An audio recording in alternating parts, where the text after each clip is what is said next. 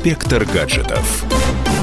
Всем привет! С вами любитель высоких технологий Александр Тагиров. И сегодня у нас на повестке другие инспекторы. Если быть точнее, то инспекторы ГИБДД. Дело в том, что совсем скоро нам, простым автолюбителям, придется встречаться с ними гораздо реже. А все потому, что с 1 ноября автовладельцы смогут оформить мелкую аварию с помощью своего смартфона и без вызова сотрудников дорожного порядка. Давайте разбираться. Итак, на свет появилось новое мобильное приложение «Помощник ОСАГО», которое стало доступно для 100 миллионов пользователей портала госуслуг. Пока что программа доступна только в нескольких регионах, включая Москву, Подмосковье и Санкт-Петербург. Однако со временем разработчики обещают расширить ее географию.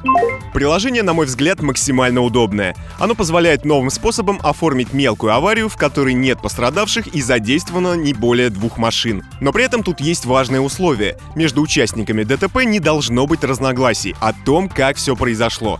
Так что если вас на повороте притер черный тонированный внедорожник с бодибилдером на борту, то постарайтесь не нагнетать. Иначе не видать вам европротокола и быстрого решения проблемы.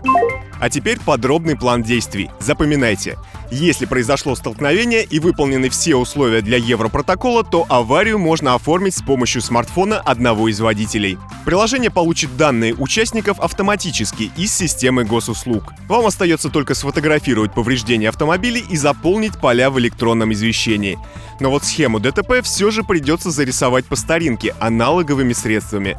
То есть рисуем все на бумаге, а потом фотографируем с помощью приложения. Сформированный черновик извещения о ДТП должен подтвердить другой участник аварии. Дальше приложение сгенерирует на экране QR-код. Второй водитель подносит камеру телефона, считывает код и переходит на портал госуслуг. После этого нужно согласиться или отклонить извещение.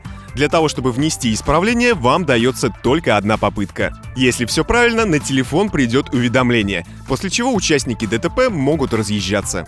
Интересно еще то, что в какой-то момент приложение предложит опцию сфотографировать повреждения или обойтись без фото. Тут важно понимать, что при наличии снимков можно рассчитывать на компенсацию ущерба в размере 400 тысяч рублей. Без фотографий лимит составит всего 100 тысяч. Оформить аварию новым способом пока что можно будет только в Петербурге, Подмосковье и Ленинградской области. При этом важно понимать, что с запуском приложения для водителей сохраняется возможность вызвать сотрудника ГИБДД. То есть Европротокол — это право автомобилиста, а не его обязанность.